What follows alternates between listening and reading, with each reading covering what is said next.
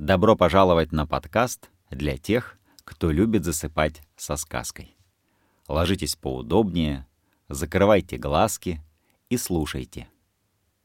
Бурятская народная сказка «Алтан Хайша. Золотые ножницы».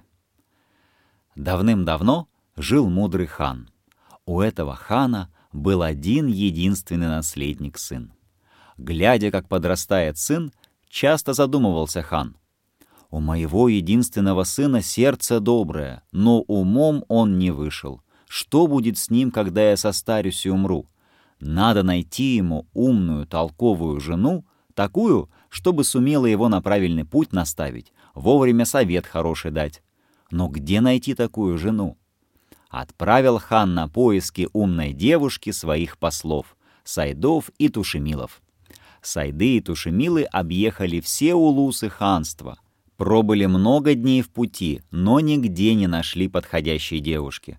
Красивых много повстречали, умных немало, а такую, какую хан приказывал найти, нигде не нашли. В конце пути зашли они в один отдаленный улус. Видят, на самом краю села стоит бедная дырявая юрта. Вокруг юрты ничего нет, ни коня, ни коновязи. Слезли ханские послы с коней, а коней негде привязать. Стоят и держат их в поводу. В это время выглянула из юрты девушка. Увидела гостей, спрашивает, «Что вы не зайдете в юрту? Чего здесь ищете?» Ханские послы говорят, «Хотели к вам зайти, да вот коней негде привязать». Засмеялась девушка. «Неужели не найдете, где привязать? Вот перед вами зима, а вот лето, привяжите к ним своих коней». Оглядываются послы, смотрят друг на друга, ничего не могут понять, как коней привязать к зиме и лету. Чванливые ханские послы рассердились на дерзкую девушку, посмевшую насмехаться над ними, сели на своих коней и поехали во дворец. Предстали Сайды и Тушемилы перед светлыми очами хана. Стал хан расспрашивать их, где побывали, с кем встречались, нашли ли где умную девушку. «О, великий хан!» — отвечают они. «Все ханство объехали, Почти в каждую юрту заглядывали и с каждой встречной девушкой разговаривали, а нигде для тебя подходящей невесты не нашли. А в бедные юрты заглядывали? Конечно, отвечают Сайды и Тушемилы. Напоследок в такую бедную дырявую юрту заглянули, что возле нее ничего нет, ни коня, ни даже коновязи. В ней живет полоумная девушка, говорит какие-то неразумные слова, понять их невозможно. «Что же она вам сказала?» — спросил хан. Выглянула из юрты и спрашивает, что мы ищем. Говорим, негде коней привязать. А она нам отвечает, вот перед вами зима, а вот лето, привяжите к ним своих коней. Бестолковая какая-то девушка. Усмехнулся хан и говорит своим послам. Не лежали ли возле юрты сани и телега? Удивились тушемилы и сайды, посмотрели друг на друга и говорят — «О, великий хан, какой же ты проницательный! На самом деле возле юрты лежали сломанные сани и телега». «Вот вам и зима, и лето», — сказал хан. «Вы хоть и ханские сайды и тушемилы, а не поняли этой загадки. Теперь вы мне скажите, где живет эта девушка, я сам поеду к ней». Долго ли ехал хан, только приехал он к этой драной юрте, сошел с коня, привязал его к телеге и вошел в юрту. Сидят в юрте старик со старухой. Сидит и что-то вяжет красивая девушка. Думает хан, «О, в ней и ум, и красота!» И спрашивает девушку, «Как тебя зовут?» Девушка бойко отвечает, «Меня зовут Алтан Хайша, золотые ножницы». «А почему тебя так зовут?» Я все хитрости премудрости разгадываю, как нити ножницами разрезаю. «Принеси ко мне веревку из пепла», — говорит хан. «Перевязать надо кое-что». Забеспокоились старик со старухой, как дочка ханский приказ выполнит. А Алтан Хайша весело отвечает, «Подождите немножко, сейчас принесу». Вышла она из юрты, быстро свила веревку из соломы, принесла ее, положила у ног хана и подожгла. Сгорела солома, осталась веревка из пепла. «Вот вам, великий хан, веревка из пепла», — говорит она. Усмехается хан и говорит довольный. «Недолго же ты думала, да хорошо сделала». Хан приказал сварить тринадцать яиц, дал их Алтан Хайше и говорит, «Выведи ко мне тринадцать цыплят из этих яиц». «Хорошо, великий хан», — отвечает Алтан Хайша, «только цыплятам нужен корм. Возьмите эту кашу и посейте ее. Пока цыплята вылупятся из яиц, из каши вырастите проса, обмолотите его, вот вам и будет корм для них». Родители Алтан Хайши испуганно озираются. Вдруг хан разгневается за такие вольные слова и прикажет их заточить в темницу. А хан не гневается, только усмехается и думает про себя. «Долго я прожил на свете, но такой умной девушки еще не встречал.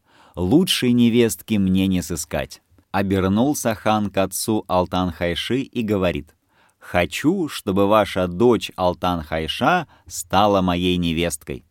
Старик растерялся и говорит, «О, великий хан, пожалей нас, у нас единственная дочь, кто нас будет кормить? Скоро мы совсем состаримся, за нами некому будет ухаживать да присматривать. Не можем тебе свою дочку отдать». Хан говорит, «Я прикажу вам новую юрту поставить. До конца ваших дней будут вас кормить. Вы ни о чем не будете думать и ни в чем не будете нуждаться». Старик говорит, «Надо еще саму Алтан Хайшу спросить, как она скажет». Согласилась Алтан Хайша. Приехали за ней ханские посланцы, отвезли во дворец. Устроили такую пышную свадьбу, каких еще никогда не знала страна бурятская. Мясо наварили целую гору, вина наготовили целое озеро, гостей пригласили со всех концов земли. Девять дней и ночей пировали, а на десятый день едва-едва разошлись по домам. Довольны все, Хан доволен молодой невесткой, ханский сын доволен красавицей женой, а Алтан Хайша довольна молодым мужем. Хотя он и не удался умом, но зато пригож собой и сердцем добр. После свадьбы хан говорит сыну, «Собирайся, поедем на охоту». Оседлав лучших коней, поехал хан с сыном на охоту. Приехали в одну пать, стали охотиться — Хан скоро убил косулю и говорит сыну, «Я пойду в другую пать, еще немного поохочусь, а ты оставайся здесь и приготовь нам обед». Сын спрашивает, «Как же я приготовлю обед? Ведь мы не взяли с собой ни котла, ни тагана». «В лесу много деревьев», — говорит хан, — «обойдись деревянной посудой». Хлестнул хан коня и ускакал.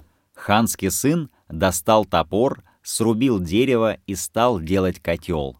Долго возился он, сделал неглубокую дыру в обрубке.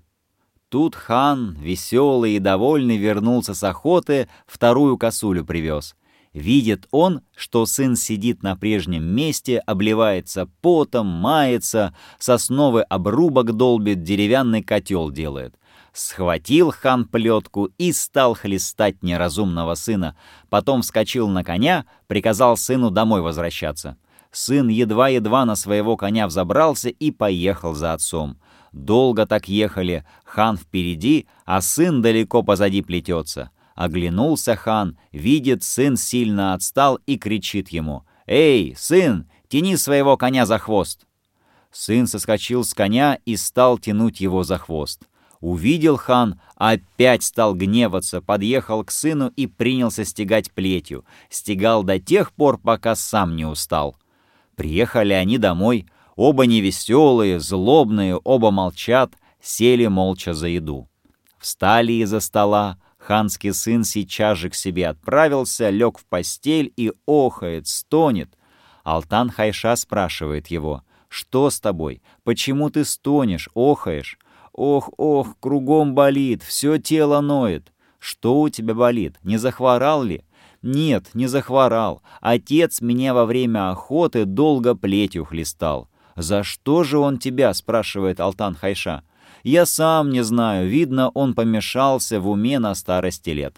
и рассказал ханский сын историю, которая приключилась с ним и с ханом на охоте. Приехали в одну пать, он убил косулю и говорит, «Готовь нам обед». Я спрашиваю, «Как же буду готовить еду? У нас ни котла, ни тагана нет». Он говорит, «Обойдись деревянной посудой». Ну, я срубил дерево и принялся деревянный котел выдалбливать. Подъехал он, увидел это, ничего не сказал и давай меня хлестать.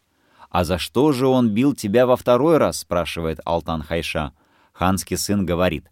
«Когда мы возвращались с охоты, я отстал. Отец кричит, «Тяни своего коня за хвост». Я и стал тянуть коня за хвост. Тут отец подъехал ко мне и опять долго плетью бил. Нет, видно, он совсем рехнулся. Выслушала это Алтан Хайша и говорит своему супругу.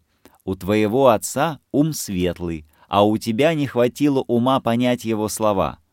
«А как можно понять их?» — спрашивает ханский сын. Алтан Хайша говорит. «Когда отец сказал тебе «обойдись деревянной посудой», тебе надо было нанизать мясо на сучок и изжарить на костре. Вот тебе и деревянная посуда». «А зачем он велел мне тянуть коня за хвост?» «Да разве это велел тебе сделать хан? Он только требовал, чтобы ты не отставал, погонял хорошенько своего коня. Вот тебе и тяни коня за хвост». Старый хан подслушал их разговор и думает, «Не обманулся я, Валтан Хайше. Нет никого острее умом, чем она. Все мои сайды и туши по сравнению с ней глупые и неразумные могу я теперь спокойно оставить свое ханство и отправиться к соседу Шажин Намон-хану. Он славится своим умом. Надо испытать, так ли он умен, как люди говорят. Собрался хан и поехал с двумя баторами в соседнее ханство к Шажин Намон-хану. Попал в самый разгар большого праздника.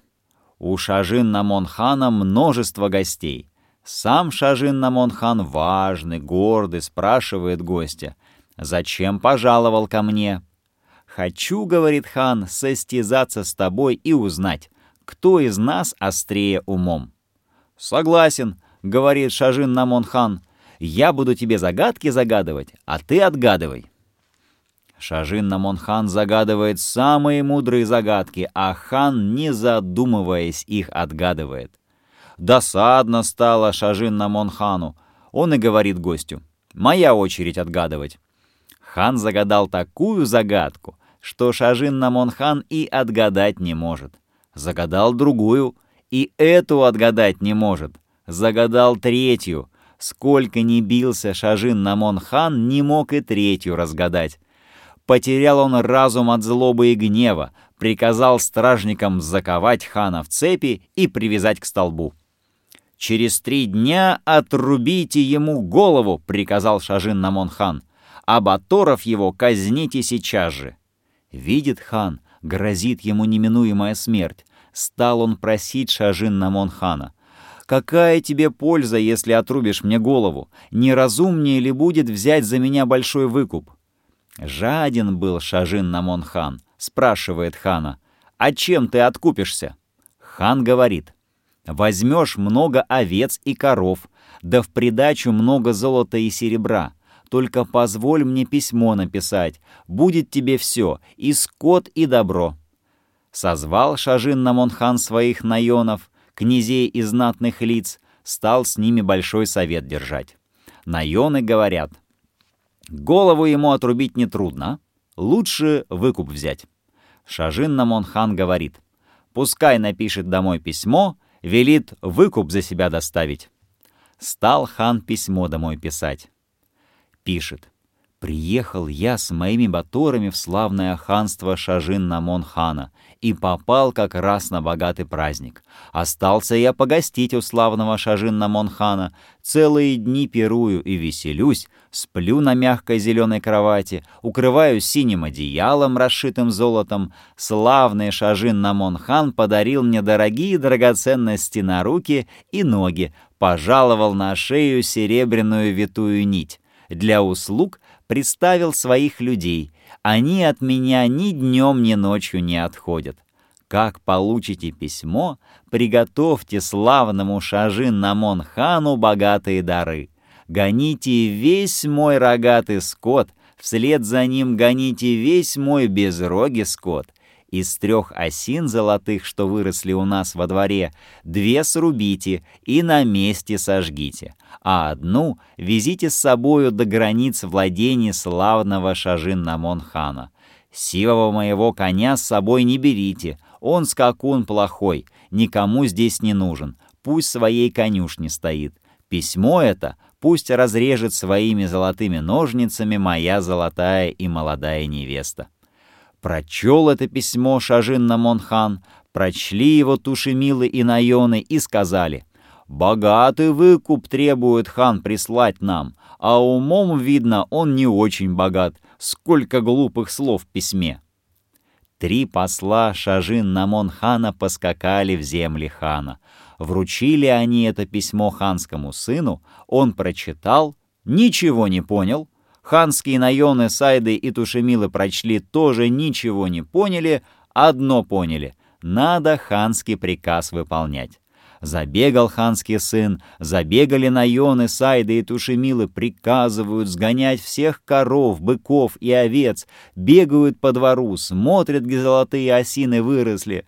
Во дворце стоит шум, крик, суета. Один из сайдов и говорит, «Требует наш хан, чтобы его письмо разрезала золотыми ножницами его молодая невестка. Надо отнести письмо к ней» принесли письмо к Алтан-Хайше. Прочла она и говорит, «Схватите двух посланцев Шажин-Намон-хана, заточите в темницу, а третьего закуйте в крепкие цепи». Не ослушались Слая Сайда и Тушемилы, сделали так, как велела Алтан-Хайша. После этого она созвала всех и сказала, «Не так вы поняли письмо хана. Попал он в большую беду, вот и пишет нам так, чтобы никто, кроме нас, не понял. Вот смотрите, остался я погостить у славного Шажин Намон-хана, означает, что наш хан попал в плен. Целые дни пирую и веселюсь, целые дни горюю и тоскую, сплю на мягкой зеленой кровати, это значит лежу на зеленой траве, покрываюсь синим одеялом, расшитым золотом, это значит сплю под открытым звездным небом. На руки и ноги подарил мне Шажин Намонхан дорогие драгоценности. Это значит, приказал надеть оковы на руки и ноги. Пожаловал на шею серебряную нить. Это значит, привязал меня за шею веревкой. Для услуг приставил мне своих людей, они от меня ни днем, ни ночью не отходят. Это значит, приставил ко мне грозную стражу. Слушают Сайды и Тушемилы, слушают Найоны, ханский сын, девятся мудрости Алтан Хайши. Она им дальше читает. Просит наш хан пригнать в Шажин Намон хану весь свой рогатый скот, а вслед за ним и весь безрогий скот. Это означает, что хан велит собрать всех своих воинов с луками, копьями, а за ними воинов с мечами. Из трех золотых осин, что выросли у нас во дворе, приказывает две срубить, а одну вести до границ владения Шажин-Намон-хана. Это значит, двух послов Шажин-Намон-хана убейте, а третьего возьмите в провожатые. О каком сивом коне пишет наш хан, спрашивают все. Пишет он о своем сыне, говорит Алтан Хайша, велит ему здесь остаться. Готовьте войска, надо в поход идти. Собрались быстро ханские войска. Впереди пошли лучники, сзади пошли воины с мечами. Сама Алтан-Хайша их повела. Пленный посланец Шажин Намон хана дорогу указывает. Тучей налетели войска хана, нагрянули они на владение Шажин Намон хана. Он даже войско свое собрать не успел. Схватили Шажин Намон хана, привели его к Алтан-Хайше. Алтан-Хайша спрашивает его, «Доволен ли ты, славный Шажин Намонхан, нашими подарками?» От страха Шажин Намонхан трясется, слова вымолвить никакие не может. Приказала Алтан-Хайша связать его, как барана, и вести в свое ханство. А старый хан вернулся домой, собрал всех своих подданных и сказал — На всей земле нет такой мудрой женщины, как Алтан Хайша. Как умру, пусть она правит моей страной. Так по наказу хана и стало. После смерти хана стала правительницей ханства мудрая Алтан Хайша «Золотые ножницы», девушка из бедной семьи. Говорят, она до сих пор правит.